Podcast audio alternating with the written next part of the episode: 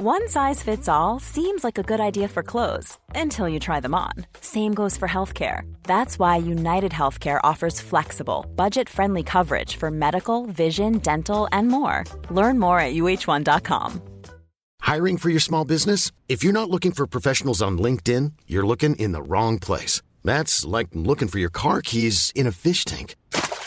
LinkedIn helps you hire professionals you can't find anywhere else, even those who aren't actively searching for a new job but might be open to the perfect role. In a given month, over 70% of LinkedIn users don't even visit other leading job sites. So start looking in the right place. With LinkedIn, you can hire professionals like a professional. Post your free job on linkedin.com slash people today. Hi, I'm Daniel, founder of Pretty Litter. Did you know cats tend to hide symptoms of sickness and pain? I learned this the hard way after losing my cat, Gingy. So I created Pretty Litter, a health monitoring litter that helps detect early signs of illness by changing colors, saving you money and potentially your cat's life. Pretty Litter is veterinarian developed, and it's the easiest way to keep tabs on your fur baby's health right at home. Go to prettylitter.com and use code ACAST for 20% off your first order and a free cat toy. Terms and conditions apply. See site for details.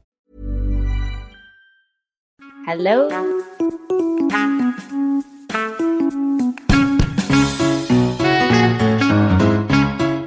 Welcome to the Cookbook Circle podcast. I'm Hannah.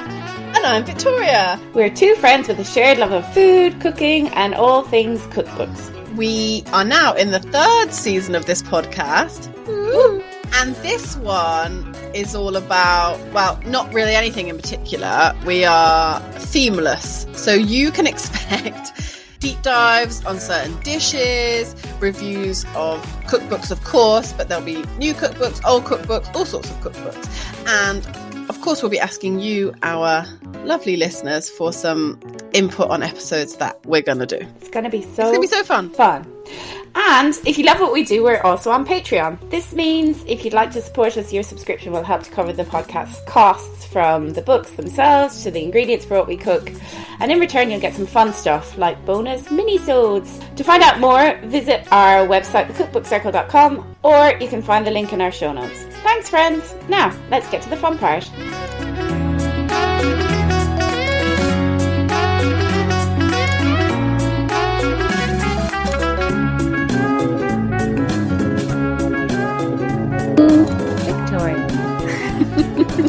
You're going to call me the wrong name then. Hi, Hannah. I would never forget your name. Oh, thank you. How are you doing? I appreciate that. I'm good. How are you? Wonderful. It feels like a long time since we've recorded an episode. It has do you remember how to do this? Because I don't. No. No, this is our second attempt at it as well. Yeah. For this episode, we've had a we've we've both had long weeks. You, though, in the meantime, since we last recorded, have been to Glastonbury. Have you spiritually changed? Um. No, emotionally broken, spiritually intact. Physically and emotionally broken. It was wonderful, but these things get harder as you get older, man. It's Mm. just, it was a lot. It was very hot. And I'm banned from talking about the fact that I was working during Glastonbury, so it wasn't an entire jolly. But it was really fun. Sir Elton John, you know, was that was um He was amazing. yeah, he was great. But Watched it from home. Lizzo was the highlight, man. She's so good. Nice. She's just a joy. She is a joy. She also, I don't know if you follow her on various social media. She was like staying in Bath, right? Which Oh, is like 10 minutes down the road from where I live in Bristol. And she was just posting about her like breakfast at this fancy hotel in Bath. and I was like, that is, I love that. I love, I love her. Yeah, there's nothing cuter than like someone who's really, really, really appreciative to be there. And she talked during the set about how she played like John Peel tent like years before, and not many people came. And then she was at like the other stage, and now she's like worked her way up to the main pyramid stage. So cool. Oh, she's just fantastic. I love her very also much. back on food and Lizzo. Just like that. Mhm. Did you see that?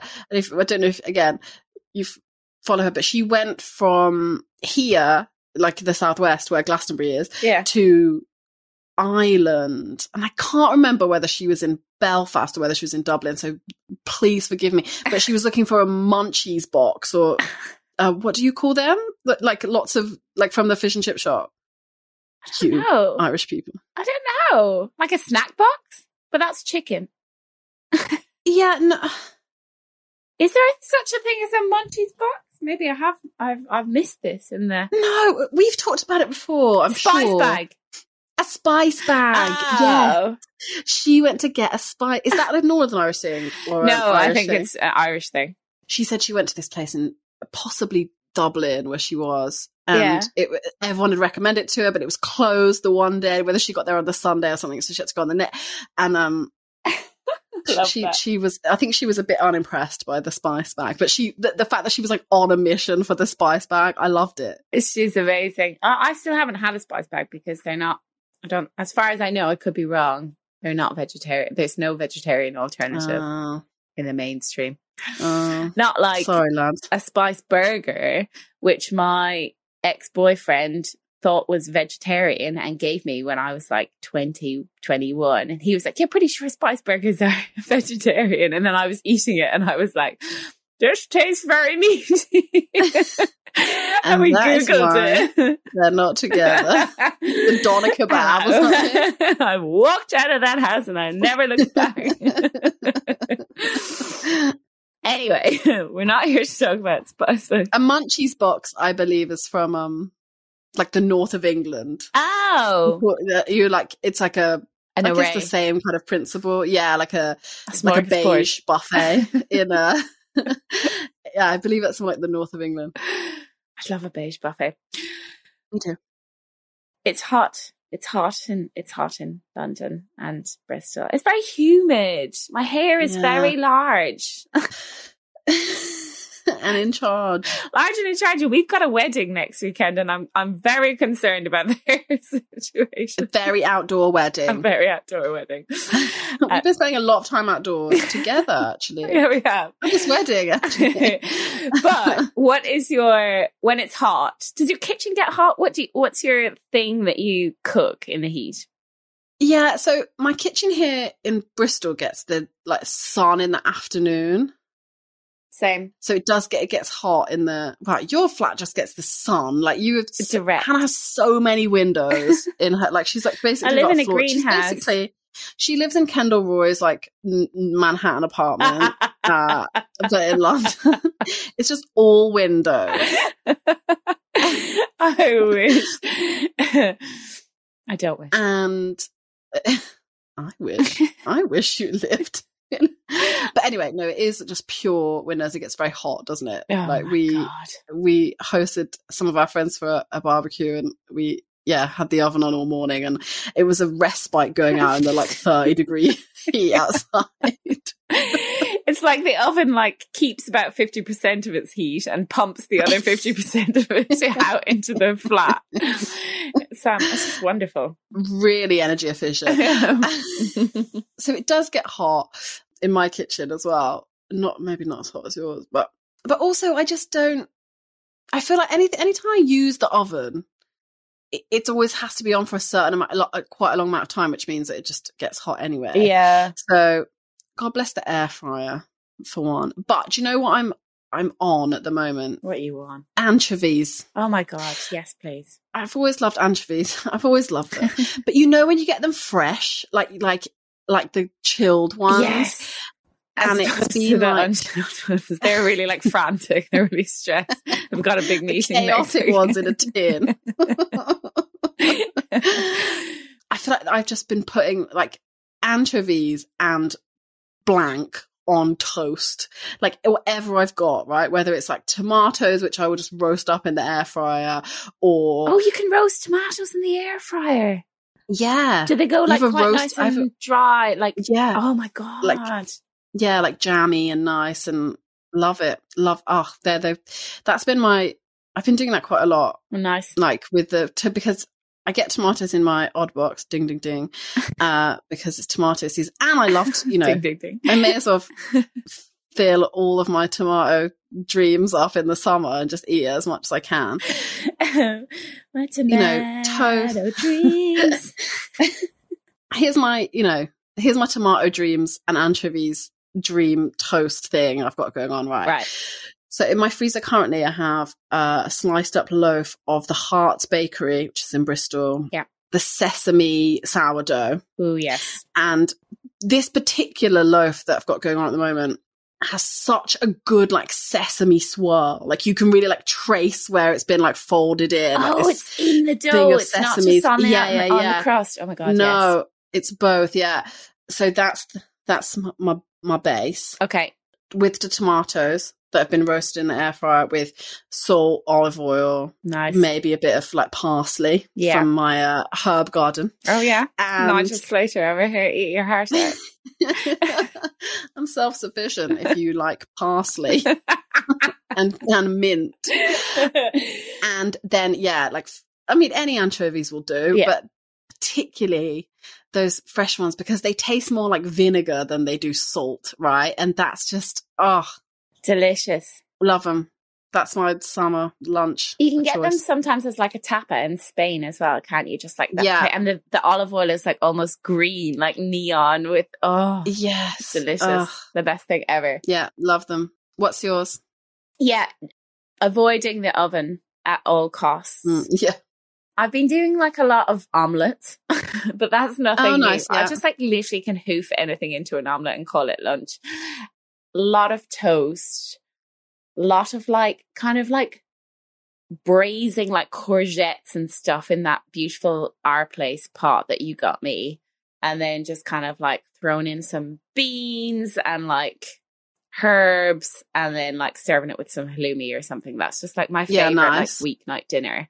But this is not necessarily heat friendly, but I do have to talk, and I've talked to you about this already, but I have to tell our followers because they deserve to know that uh, the Claire Saffitz's feta stuffed flatbreads Oh, and aubergine dip. Oh my god, I honestly think it's the best thing I've made in months. It's so delicious. Like the aubergine dip It's in dessert person? it's in dessert person.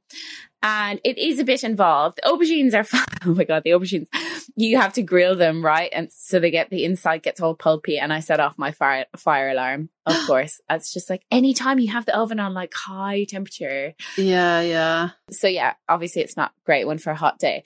But it's the dip is not it doesn't I think if you think aubergine dip, it's easy to think like baba ganoush, but it doesn't taste like that. It's like you blitz it up in the food processor with like cumin and stuff. It's really nice and smooth and delicious. But the flatbreads are the like game changers. So you make this dough and then you roll it out and you um, and in like eight individual like balls you roll out each ball and you like sprinkle feta on top you twist roll it up make it into a swirl and then you roll that out and then you cook the flatbreads Nice. on the pan holy Ugh. mother of god it was so delicious i made it for me and louise great. and i'm pretty sure i wouldn't want to look at the serving size or how many people that's meant to feed because the two of us polished off the entire lot with some wine and um it was a game changer so if anyone has that book make Yes. I bet you could probably find that. She has so many of her recipes on her YouTube channel as well. yeah that's true actually And yeah, yeah oh, I'm going to make them, I think. Yeah. I, I, need to get better at flatbreads. I feel like that's, um, yeah know, in my, in my life. hers are yeasted which they're not always right? I feel like you know No. but they're worth it and they have like yogurt and stuff in them i think if i remember rightly. But yeah totally Yeah, worth it. delicious. Anyway that's not what we're here to talk about victoria it's, let's get down to business the oven down, features heavily in about what we're going about to talk about, I think. At least in what I know. we should dedicate this episode to my dear friend Simon Wiltshire, Yes, we should. who nominated this book, which is Gave you, thrusted this book at you. this is not the first thing he's thrust. I'm joking, it is. He thought that this book would be a really good one for us to cover because he's a, the theory is, and we'd love to hear, you know, if this is true, that loads of households have had this book over the years, and it was like probably like you know your mum, your grand's like Yeah. go to. go to it probably if you're in the in the UK or in England at least, right? Yeah. I don't know, maybe Ireland too. Maybe. And well, the book is the St. Michael all color cookery book, which is ironic because color seems very muted in all of the photos. like everything's got like a Sepia. what's it called? Yeah. filter. It's like when you first got Instagram and you put loads of filters on. shit. yes. you just need to get this book. This is the that's the it's the original Instagram. Instagram. It's it's a trip. We've been talking about doing like a vintage, like old cookbook for ages, but yeah. we just haven't. Like, th- yeah, thanks to Simon for like kind of pushing us over the edge to to choose one. yeah, because it's so hard you know, because if you ask a lot of people, oh, what cookbook have you, you know, did your mom have, whatever, it's always like Delia. Yes. Comes up a lot eh, here, at least. I'm looking, sorry, I'm looking at my dog who's at the end of my bed munching something, and I have no, I mean, this happens about three times a day. I have no idea what he's munching. Guess that snack. Could be anything from my sock to your bra. Yeah, my bra. I bloody loves a bra. anyway, sorry. Yes. So, yes, we're glad that we've got this one. And for those who don't know, aren't acquainted, St. Michael was the brand name of everything from Marks and Spencer, the supermarket yes. for, for a long, long time. They only changed to be called Marks and Spencer. Like they've always been called Marks and Spencer, but all of their branded goods, their own brand goods, were called St. Michael something. So there's a lot of these St. Michael cookbooks out in the world, and they are M&S cookbooks. Yes. Well, I wonder why Mark, Marks and Spencer chose St. Michael above all people. Yeah. What's his um do you know do you know much about St. Michael? Well, I'm just looking him up right now. They decided to drop St. Michael uh, in 2000 as the brand as it endeavored to turn around its fortunes at the time following a profit plunge. So I guess religion wasn't doing it for them. But um, apparently he's considered a champion of justice, a healer of the sick, the guardian of the church, and a major proponent of the beige food photo. Got you. There you go. Yeah, that's why. So he's perfect for that, isn't he? Is Michael your um your confirmation name? no, but it should have been. Look at that little Catholic banter there for you. Cheeky little bit of a. Yeah, there's no greater banter. Don't you love him? Um, there's a section in this called foreign soups. yes, that was what got me. That's the page that Hannah sent to me, and she was like, "This book's amazing." And I was like, "Okay, I'm buying foreign soups." and the borscht, they've got borscht in here, and honestly, the photo looks like something from a scientific experiment, or maybe like The Last of Us. Can I just say that that you know, for all its for all we're going about to say about this book. may St. Michael please forgive us. yes, may St. Michael and all of his mates please forgive us. But there is so many recipes in here. Huge amount of recipes. I don't know how they do, do it. Like there's like, it's like four per page and it's amazing because uh, well, they pretty much all just like dump everything in a fucking bowl and then get on with it. Um, put it in the oven for six hours. But, um, all of the recipes have everything in metric and imperial measurements. Yes, I really as well as the that. recipe. Yeah. Oh, sorry.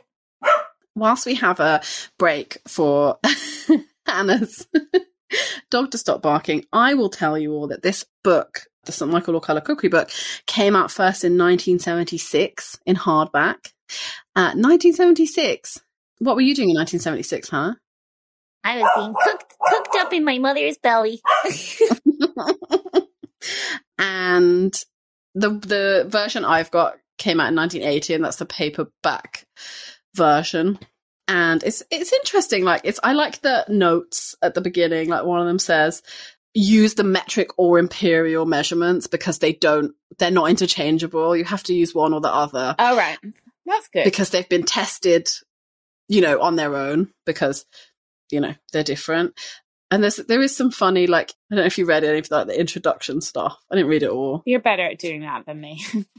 I leave that up. Convenience in the kitchen. I just liked this. Oh, convenience foods and the store cupboard, and I don't really know what what they mean by convenience foods. I don't think they mean like dried foods. Right. Um, but I just love this sentence. Obviously, for the happy owners of freezers, life is much simpler. yes. My life is so much. I mean, obviously, this was before everybody had a freezer. In in this copy, which is Simon's, it's got this like convenience in the kitchen bit, which is listing all the equipment that you should have in your kitchen. And mm. there's little ticks beside each of the bits of equipment that they have. Oh my god, that is so cute. Yeah, they did not have the dariole Castle pudding molds, which I Mm. think is frankly a huge fucking mistake. But I mean, I don't know how you've cooked anything from this book if you haven't got the dariole. dariole pudding molds. they did have a Mouli grater though, guys. It's okay. Wow. No potato masher. I, I had a quick look through this, and you know, I had I have most of it. I don't have a marble slab for cutting uh, bread, unfortunately, or a cherry pitter. What? Uh, I don't have a food mill. That's a, that gives me PTSD for uh, good old the French laundry. That he absolutely loved a French mill. Food I mean, mill. I would also. What the hell is a food mill? It's not just like a a thing for Hannah is gay. Death by dog licks right now. Bad name of the week. you must have two wooden spatulas, one for sweet and one for savoury. oh yes. Do not mix them up, Hannah.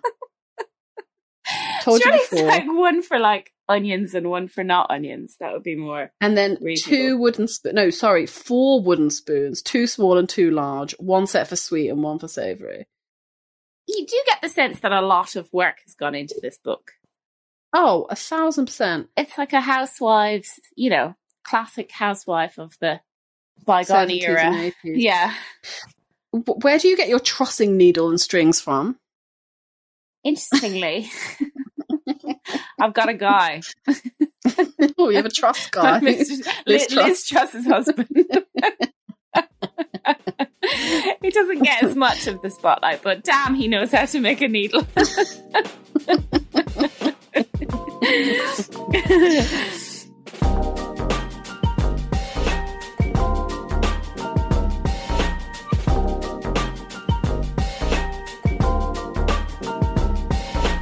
I will just read the contents out to let people know the kind of thing that we're looking at in this book. So, convenience in the kitchen, we've talked about.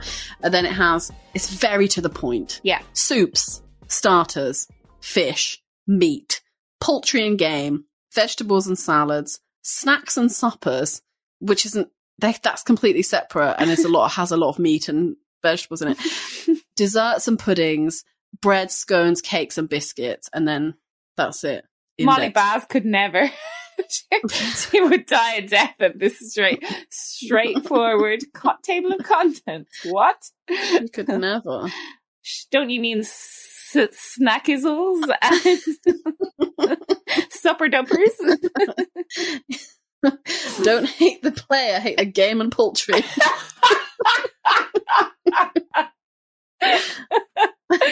Yes.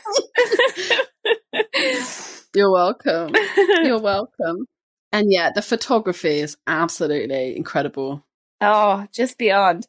It's very, it's almost like it's tried to be like styled. You know, there's like casual little oil pourers bes- beside a, a bowl of something, or yeah, like some torn up baguette beside the foreign soup. Yeah, but um, we're not buying any of it. M&S. lemon wedges. and every single photo is in a different dish. No dish is repeated, as in like the the plate in which it is served on. No, Nothing is repeated. have you seen the avocado with prawns on page thirty-eight? Looks like a brain. It's like the avocado pit has been taken out and filled with a prawn cocktail. Oh, Yeah, oh yes, I've seen that. Lovely. Love. And those dishes, that they are specific. They must be specific avocado dishes. Look at the the size and shape of them. They're like little glass ramekins that are perfect, perfectly avocado shaped. that's quite cute. They Where also did you look. M&S, I yeah, I mean, I guess was this like were they using it as a bit of an advertising kind of catalog? Mm, I don't know. I didn't notice anything. You know, this well, unless it was in like the acknowledgements. Like, thanks to M&S for all the homeware, but that must be Hashtag spawn. every piece of homeware they've ever hashtag ad. Thanks to M&S for, gifting me these butter dish, this pate dish. this avocado dish that could also be like a surgical dish. Your favorite photo is on page 73, right? The steak and kidney pudding, which looks like. Don't. this was part of the reason we couldn't record the other day because the photo of the steak and kidney pudding is honestly one of the most repulsive things I've ever seen because it's a proper like suet pastry. But it looks like a meringue or something. Oh, it looks like it's it's not been cooked. It looks whatever it is, it's not been cooked. It's anemic. and oh, it's awful. I mean, even this is this in the back of this. There's um a bottle of Lea and Perrins branded, which you know Molly Baz could never, and and then this scale, like um you know, like a dial scale, and even the scale looks sad. We'll put a photo on on Insta, but like the scale looks like a sad little bear. it really does. But what's funny is like the top of the pastry's been cut away to reveal the steak and kidney that lies within. And it's just like a little peek, like a little tease, like someone, someone lifting up their like night dress to show a little bit of leg. But it all just um. looks so repulsive. Oh, it's so bad. It's very And meat like- heavy. It's very meat heavy. Yes, this whole book. American style hamburgers. You didn't know about hamburgers before this? No, have you I mean, there is a lot of you know uh, foreign-inspired food. there's bangers with lentils on page 146 that um the bangers in question are frankfurters Yeah, Proper like, you know, like they look like they've been done from a cartoon. yes on a bed of lentils with a lovely you know there's styling in the background of a you know a lovely little frothy glass of beer and some french mout- moutard to, to smother on your fucking frankfurters and lentils it looks horrendous but it's protein There's a whole offal section, isn't there? yeah Did, did you check out that bit? yeah it was awfully scarred The wheat bread. but you know, you said that you like anchovies or you're going through an anchovy phase. And actually, I came through earlier, came through, choo choo. I came, I came across earlier this anchoyade spread thing. Yes. I honestly, that was on my list. The corner is folded down for that. Oh, of the highest praise. You toast the toast some bread. You pound some anchovies with garlic. I can only pound anchovies. You're filthy, That's my filthy problem. mind. Uh, with garlic. So you just make like a paste and spread it on toast. I quite like I the sound of that. yeah, Oh, I mean, and then the you picture bake it. Weird. Doesn't look like toast to me. It looks like fucking Ryvita. It looks like Ryvita on toast. like someone's regurgitated Ryvita. Why are you oh, baking Oh, this? God. I don't understand. There's nothing to be gained from baking it. Look, th- these people had to have their ovens on. it was they didn't have central heating. They weren't lucky enough to have a freezer. yeah, they're like, look, we've got to keep warm. You know, it's cold all the time. These vol au vents won't cook themselves, guys. It is a joy. Did you think about making the jugged hare? I did, yes. Some lovely. I know. I particularly like the the picture next to the jugged hare, which is a roast pheasant, where they've served it on a silver platter, obviously, Of and uh, with like a, a decanter of like cognac or something in the back. There's two pheasants on the pl- on the platter, and each one of them has uh, two feathers that they've stuck in the Lovely. in their butts after cooking, just to show. Oh, I'd love to, Yeah. yeah. Just be reminded of their heritage, I guess, their previous life. Most random photo styling award has to go for the tomato chowder, which is, you know, it's a little tureen of tomato chowder with some cheese on top. Lovely. Mm. Lid off and propped against the tureen at a jaunty angle. But for some reason, there's there's a uh, like a piece of paper in the background that's like a five hundred dollar reward for the arrest and conviction of Jesse someone. Jesse, I'm assuming it's like a cowboy reward Yes, photo seen that. thing. Oh, yeah. There's no Oh, I guess that's reference. show that it's American. Is it American? Who do we know? I don't know. Chowder, I suppose is. Chowder. I cannot hear the word chowder without saying it. You know that episode of The Simpsons? Is it The Simpsons? Chowder. they have to say it in a Boston accent. Chowder. Chowder. Well, I will. Well, what about this whole tongue? Victoria's not sticking her own tongue out at this point. Just, just, just for everyone to know. There's a horrendous photo of a pressed tongue. Pressed tongue. It's um, it's a real journey. You, I guess you cook it from oh to for, oh no, you don't cook it in the oven. You put it in a pan and simmer for four to five hours until the tongue is very tender. Oh, it's great for those hot days you don't want to have the oven on, actually. Oh, but now Simon's going to kill us because I think he did think that this book had value, and I think that value lay in some of the like pages where it tells you how to prepare like any vegetable or any meat. So there's like a vegetable and salad section, and it's like A to Z of vegetables, and then it's like preparation, like what you need to like clean or what you need to cut off.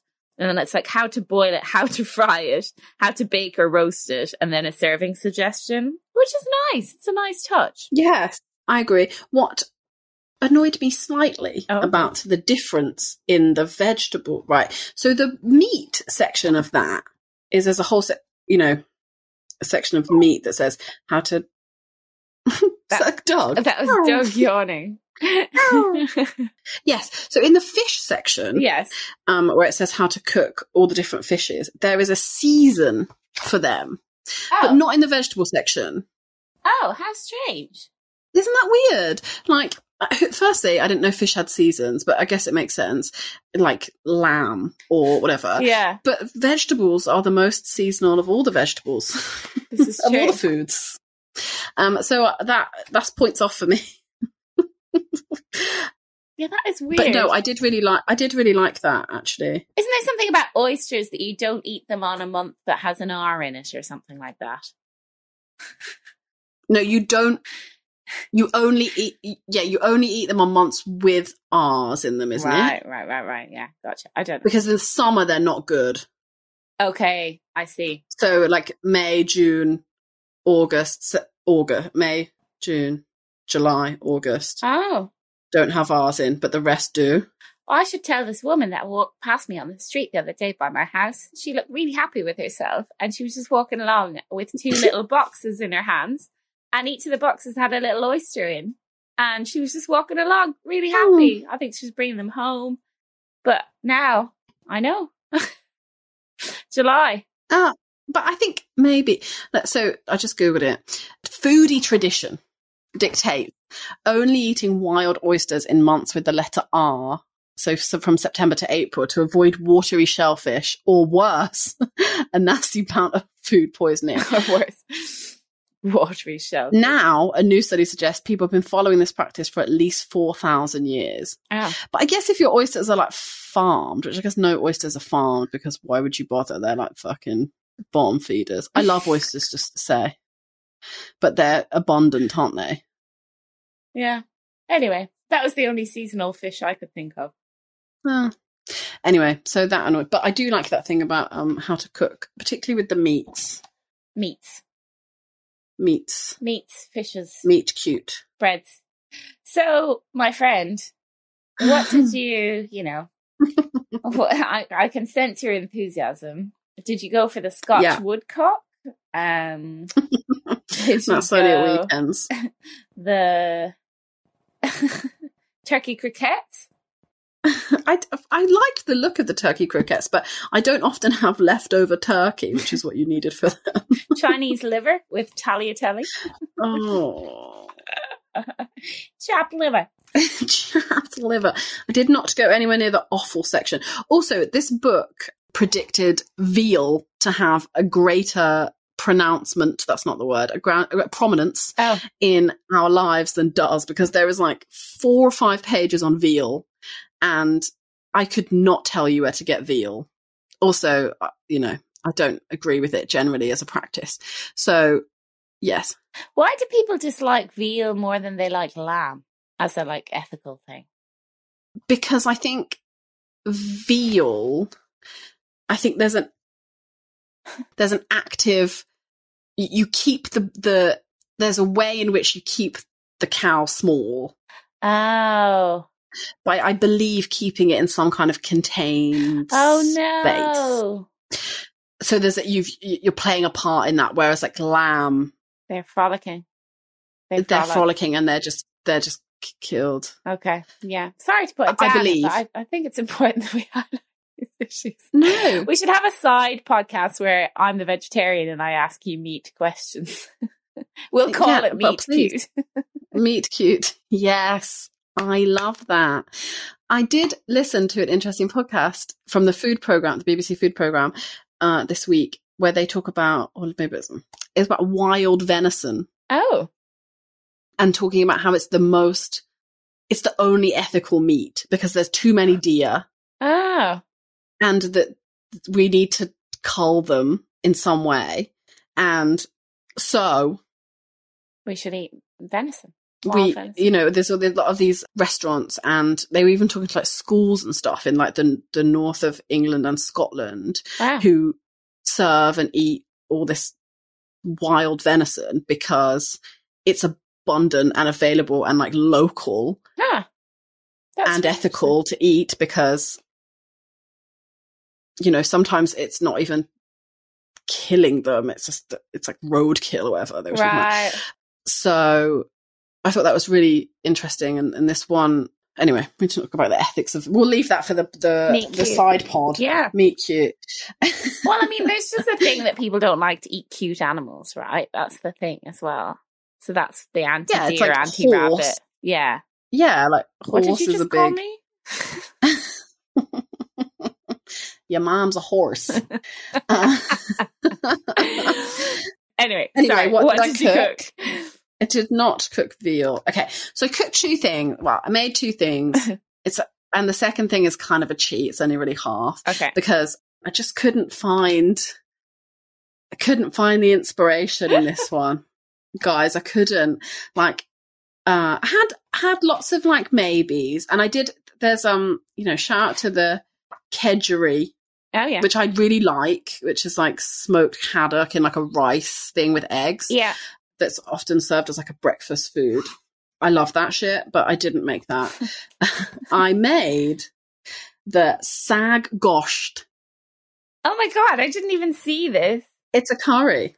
Oh, Obviously, you know, I was like, in the most don't- authentic don't- sense, I'm sure.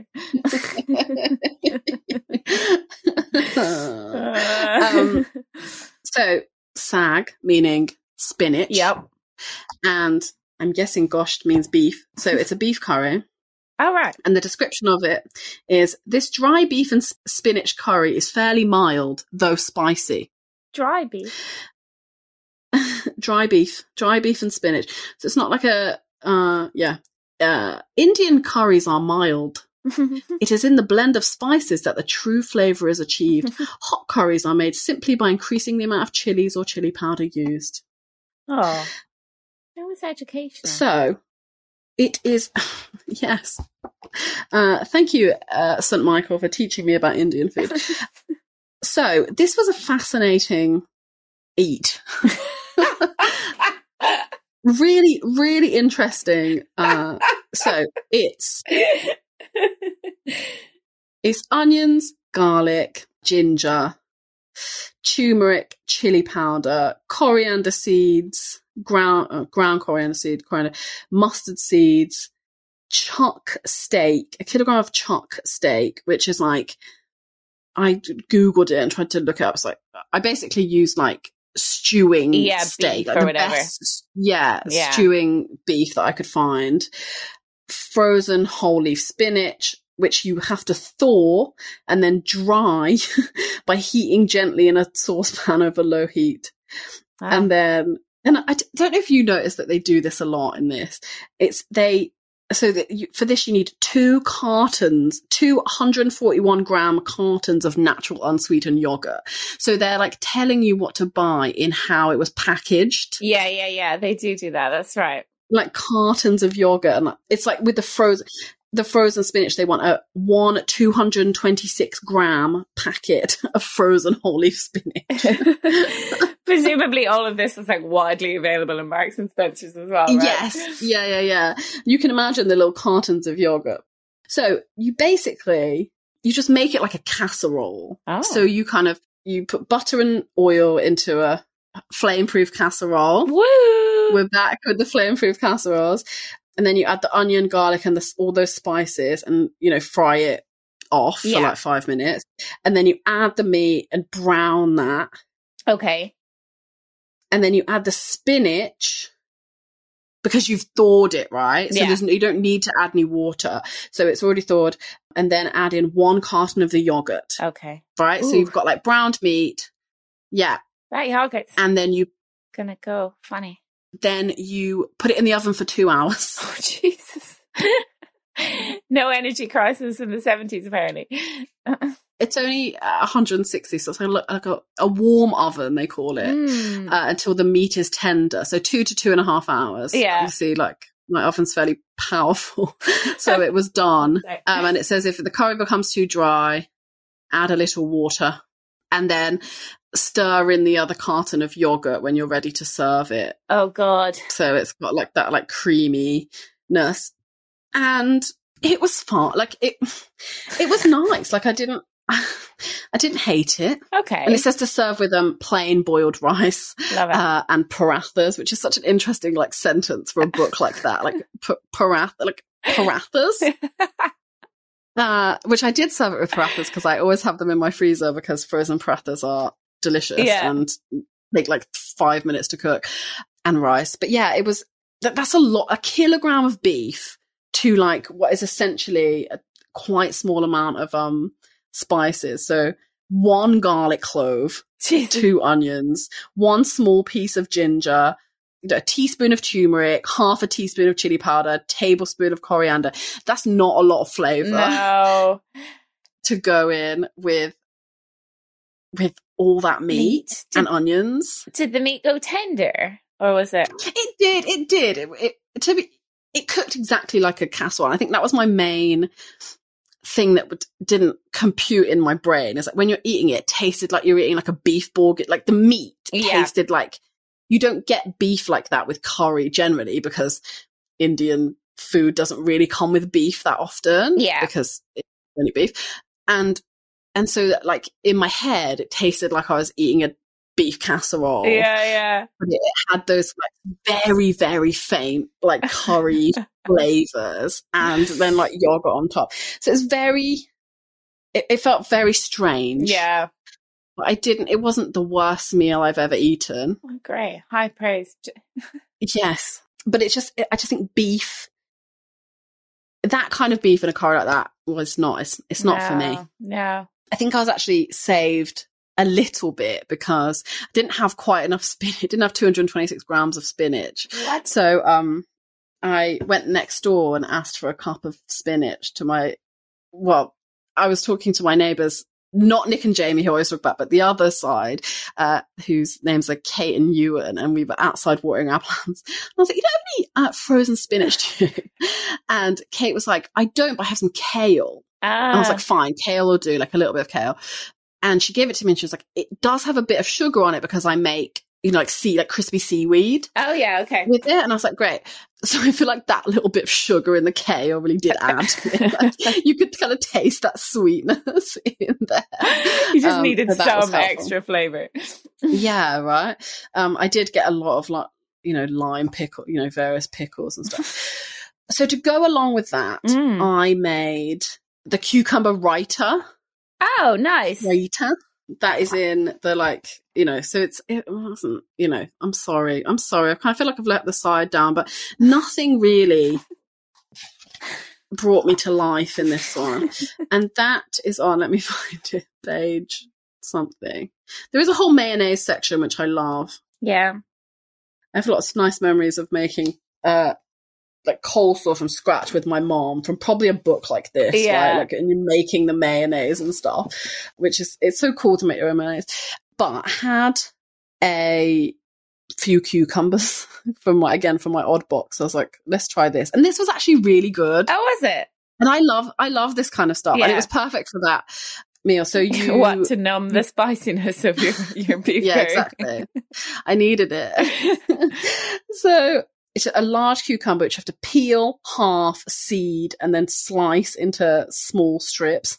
which is a lot of work for a cucumber, but you you know get it. and then you basically put that in a sieve with a table no a teaspoon of salt and a teaspoon of sugar Ooh. and let it kind of sit Yeah. so it kind of draws out some of the moisture and then um again you're back to two cartons of natural yogurt Oh wow. And basically you just add the cucumber the salted cucumber in with the yogurt and then some mint 15 mils, two tablespoons of chopped mint and black pepper. And then you top it with a bit of olive oil and some more mint. Right. So eh, honestly, I'm sorry, I fucking phoned this one in. No. It was nice. Oh, it was really good. good. Yeah, I, I love that kind of stuff. And frankly, I would make that again. I, I liked that you would, you know, you put sugar on it as well as salt Yeah, to draw the moisture out. Um, that was fun. And then I've got, so I've created this sort of herb garden, and this is a story for another time in my front garden. And the mint I've got is called pineapple mint, Ooh. and it literally smells and tastes like pineapple. And I, so I put that in there. And so that was a fun, it felt like a fun little extra something, Oh, nice. extra kind of sweetness. Do you feel like that might be your like go-to Raita recipe now? Yeah, I felt like it. W- I felt like it would be. That's nice. it was easy, and it. You know, everyone likes it, right? yeah, yeah, yeah. it's great. I would. Yeah, I always get a bit. But like these days, you don't often get it from the Indian takeaway. You know, I, used, to, I used to love getting it in your little poppadom. Little Yeah. thing. Anyway, tips.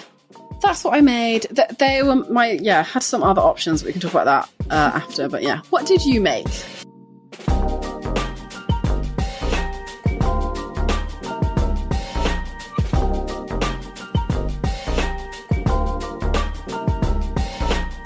I, I equally kind of struggled with like, what the hell am I going to yeah, make? here? definitely. You know, I understand why you struggle because you know, yeah, I feel like even the some of the veggie dishes have like you know, suet and lard in them. yeah, yeah, totally.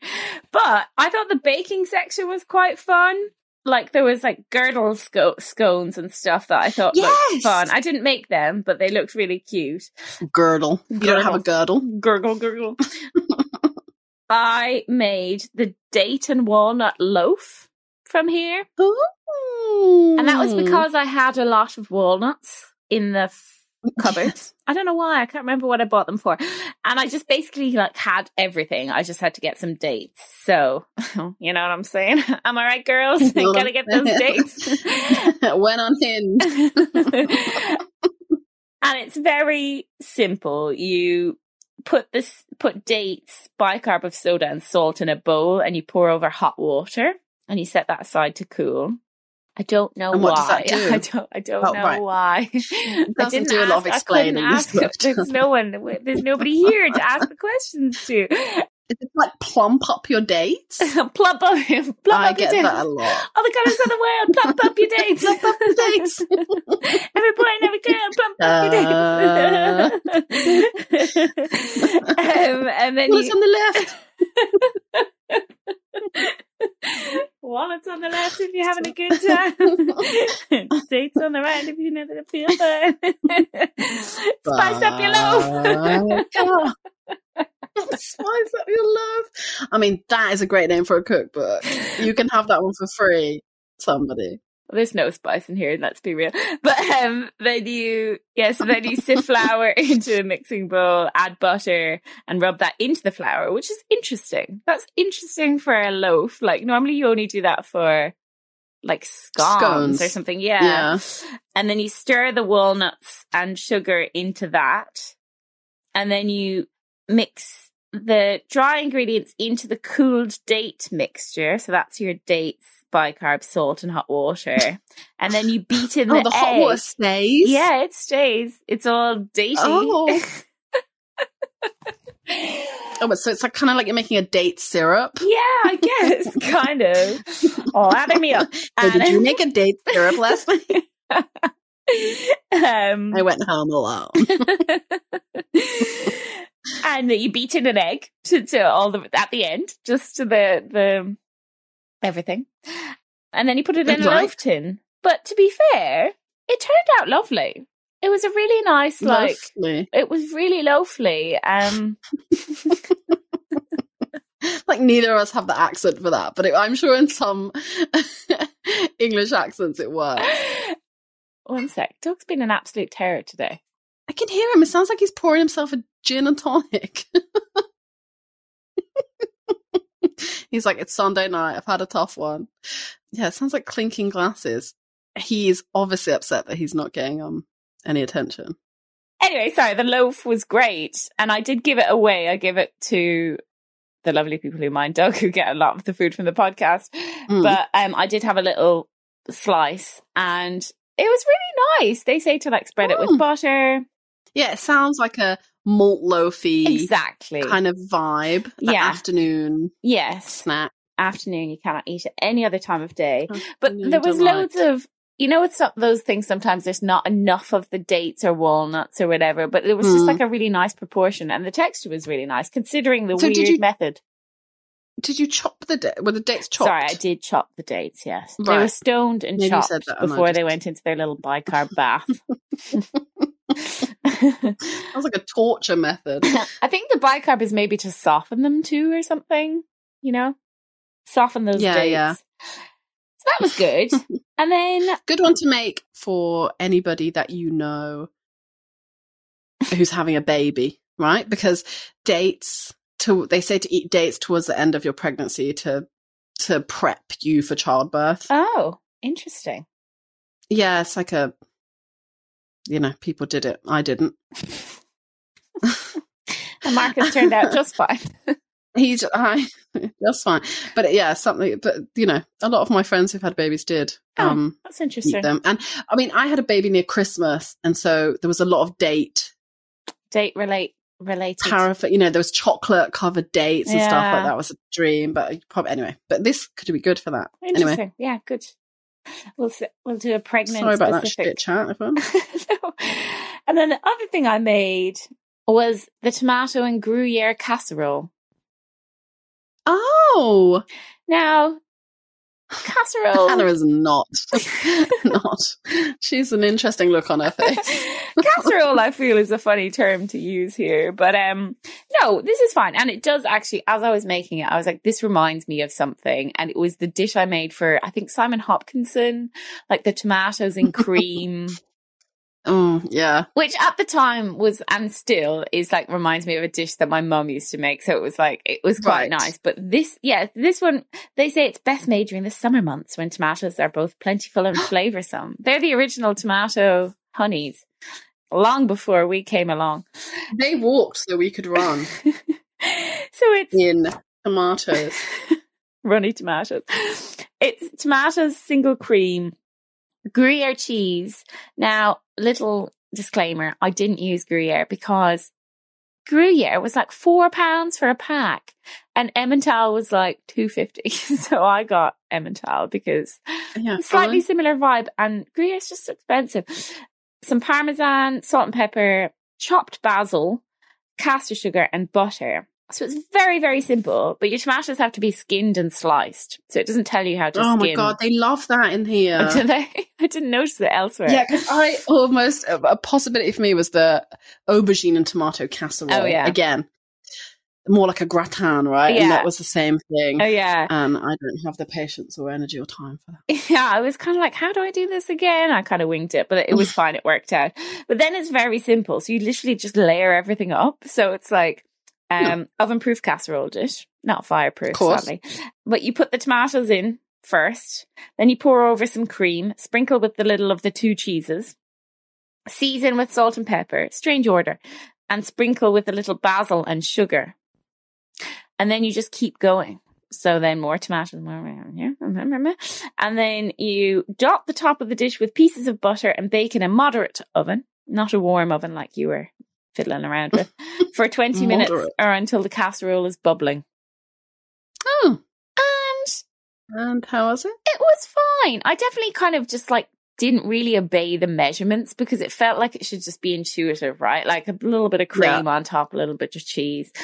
It was a little bit watery, like it was a lot of liquid at the end, Mm. even though I left it in the oven longer than I needed to, or it said to. So, like, yeah, trying to serve it up was, yeah, uh, like kind of almost trying to sep, you know, when you're trying to drain it at the same time, so you leave some Yeah, of the yeah, juices yeah. in the pan. spoon. Yeah, exactly. But it was tasty, and the the cheese on top, the cheesy bit on top, because that's you're meant to finish with cheese on top, was really nice. And I just had it with some like salad and some crusty bread. Mm. It was fine. I feel like it's something you could make if you just have all that shit around, right? Like a quick Yeah, yeah, kind of yeah. lunch bit. But yeah, you don't even it's really in the, need a It's in the suppers section, right? Snacks and suppers, yes, I think so. I believe. Maybe it's in the vegetable section, which would make sense because it's vegetables. After the Chinese style cabbage or the beetroot and sour cream. Oh yeah, ah. no, it's in vegetables. So yeah, it was fine. I feel like, yeah, like you can imagine being like, I don't know, a mum or like classic like housewife in the 70s and being like, oh, Chinese style cabbage. That sounds exotic. Exactly. Foreign soups. And some of this stuff is like definitely before its time. Like there's a shish kebab section that I've, that section. There's not a section. There's a recipe for shish kebabs that, that looks nice. Like you know, there's just like delicious looking chicken on a stick, and who doesn't want that? Yeah. Nutty orange salad. Also, I feel, I feel, yeah. There's a lot of that, and I I can't get on board with it. But I feel like when I was looking through this to make, you know, some observations and notes before we recorded, I saw that there's um this oven baked chicken recipe that Oh, yeah. you bake with crisps on it. no. And I didn't see it and I would have done that. And then also I love it. They call it they they say you need plain crisps. You just don't get that anymore. That means that you know that means just like salted crisps for those Yeah. that you know don't know, but that's what we used to call them. I feel like that's what they used to be labelled as, right? yeah, yeah, plain, plain crisps. crisps. And you, it's, I guess it's a bit like cornflake chicken, and Oh, yeah. you know, I don't do enough cooking with crisps. No, None of us do, I think. No, yeah, I do wonder if in um like 25, 30 years time we will look back at Molly Baz and be like, ha ha ha, this is like funny. Like Yeah, in the yeah, same yeah. way as we're looking at this now and being like, wow, oh, it was of its time. And like, frankly, probably because there'll be no animals left to eat in 25 years' time. to be covered on our side podcast, Meet Cute. Tune in next week. Meet cute. Was there anything you wanted to make apart from the crispy, crisp, crispy, crisp, crisp, chicken crisp? Crispy. The crispy crisp chicken. Um, no, the brownies looked quite fun. Yeah. You know, I like- they were good. They're not in any way like a brownie that you'd imagine, but like, oh, these are very popular in America. And Have you heard of them? that kind of stuff. Also, there's a lot in the baking section. There's a lot of like traditional stuff. There's a hot cross bun recipe Yes. and loads of Christmas stuff. So if Yeah. I needed to make like a fruit cake for Christmas or something, a book like this is absolutely where I'm going.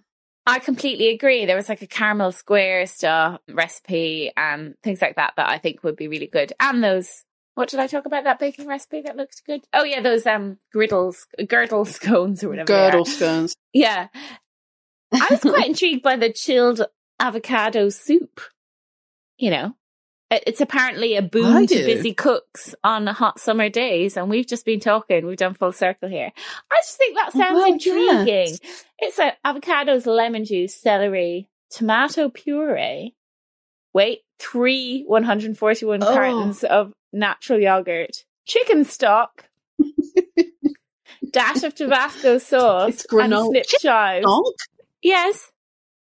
You know how chicken stock and avocado go really well together. Come on. Come on. Come on, Victoria. Are you even a food podcaster? Jesus. If you, step up. if you want to make that for me next time I see you, uh, is that in the, the food thesaurus? Uh, this is in the iced soups section, just so you know. That's definitely the most left field one, but there is a cucumber soup, a vichyssoise, and um, what a fun word to say, vichyssoise, fish. vichyssoise. You want to come over, have some date syrup and Vichyssoise and vichyssoise. Dates. Vichyssoise. Vichyssoise and chill is the hat, is the baseball oh. hat that you need, basketball hat. Basketball hat. basketball hat. You said it right the first. I don't know what's wrong with me. it's a baseball hat. anyway, we said we weren't Context for that, sweet listener, is Yes. that. Oh, I just. No, no, go. Oh, that's the baseball hat that we need. I am looking for. I am in the market for a baseball hat with something very fun. It's some kind of funny slogan on it. And there has never been a more considered purchase, but this is taken. Honestly, I've been talking about it for months. And, you know, yeah, Hannah wanted me to get one that said, ask me about my childhood trauma. And then also, but for a lighter one, we also were going to get one that said cruder tales all day. I think it's quite funny. But now, vicious was and chill. There you go. It It's a be the winner. one. Yes, we thought about rating this, but we thought, you know, it, it's never right when you rate one of these older books, is it? You just end up being a bit No. cruel about it, and it's that's not fair because that's you know it was a different time, as we've said. No, it's not fair. Were we to rate, we would rate out of unique serving dishes because it is Yes. um Everyone's different. not not the same bowl has been used twice in here, and there are a lot of bowls. Big you think there's food. literally four recipes a page, hmm and pretty much all of them have pictures. So that's a lot of bowls. Yeah, you would be. Yeah, surely you you would rate it well for the photo. You know, for having lots of photos. You like photos, don't you? Don't you like? I photos? do like photos. Yeah, I, do, I swear I like them. yeah, the, the the one at the beginning, the one on the front page is uh, spectacular, isn't it? It's got Yes. um a bottle of nineteen seventy two. I'm going to say that is Beaujolais. Beaujolais all day In a is basket. the is the other hat that you were looking at. Yeah, Yes, yes. And I do love a Beaujolais. If anybody's thinking about buying me a bottle of wine, love those uh, fresh and bright light uh, uh, reds. And it's got yes, it's and it's got these like what is it like oranges in like a caramel sauce, right? That I saw. demented. I don't know how you would eat that. No. It's just like a whole. It's like a Terry's chocolate orange, but an actual orange. There's one random Wow, that was a little cup really of prawn prawn cocktail. There's enough oranges to feed like a small army, but there's like just one little prawn cocktail for presumably the favorite. Yeah, and then like a roast beef with rosemary, and then which is served with courgettes and carrots. That classic thing you cause you serve with roast beef. I think it's lamb. Is it lamb? Don't know. I'll ask you. I'll or maybe it's cute, either, sorry. e- yes, you're right. That is, but courgettes. Also, I did notice uh, because we're in courgette season in their courgette. How to cook courgettes? They suggest frying courgettes for 15 minutes. Wow. Now, I'm actually If you want gonna, courgette crisps, lads, I will actually defend St. Michael here, the archangel of Marks and Spencer. I sometimes fry courgettes Mhm. and I would keep them on a low heat for a while so that they get nice and soft. And then I turn up the heat to get the brownie brownness on the outside. And I'm, it, it might not be, might just be slightly shy of 15 minutes. It depends on the size of your chunks. I mean, doesn't it always? That's what my mother always told me growing up. it always comes down to the size of the size of the boat. It's the size of your chunks. oh my god! On that note, Yeah. We're gonna uh, but on that note, actually, this was a lot of fun. a lot of fun. And so, if if you do have any vintage cookbooks that you think we should do and are easy to get hold of, because that's the thing with these vintage cookbooks, they're quite difficult to to get hold of. Then please let us know, and we will absolutely take them into consideration. And take the piss out of them. Yes. Yeah, because this is probably like a very British one, but it would be really fun to hear like what the Aussies or the like Yes. the American ones kind of are. Because maybe like I guess like Joy of Cooking was a big one for the US, right? Yes. But it would be really interesting Yeah, to hear yeah. about other countries. Thank you for listening. Thank you. We've um we're not going to talk about what's up next because that's what we don't do. this season, but Surprise! it's a good one. It is a good one. Also, thank you for bearing with us over the summer as we stretch a little longer between episodes. That's very kind. Much like the evenings, we are stretching, stretching out, lazily stretching into the summer. Yeah, that's it. And then boom, September will be here. We'll be back to school. It's an episode a week. no, no, don't say one every two. We've got to keep up meek here. Remember? We'll be back. All right, we'll be back. We Wait, love you very weekly. much. Thank you for listening. Bye. Bye. Thank you so much for listening to this episode of the Cookbook Circle. If you enjoyed it, please subscribe wherever you listen to your podcast and leave us a review as it helps others to find us and enjoy us. You can see how the recipes from this episode turned out on our Instagram at Cookbook Circle, where you can also get in touch with us, let us know your thoughts, feedback, ideas for episodes, whatever you like. We really love to hear from all of you. So we'll see you next time.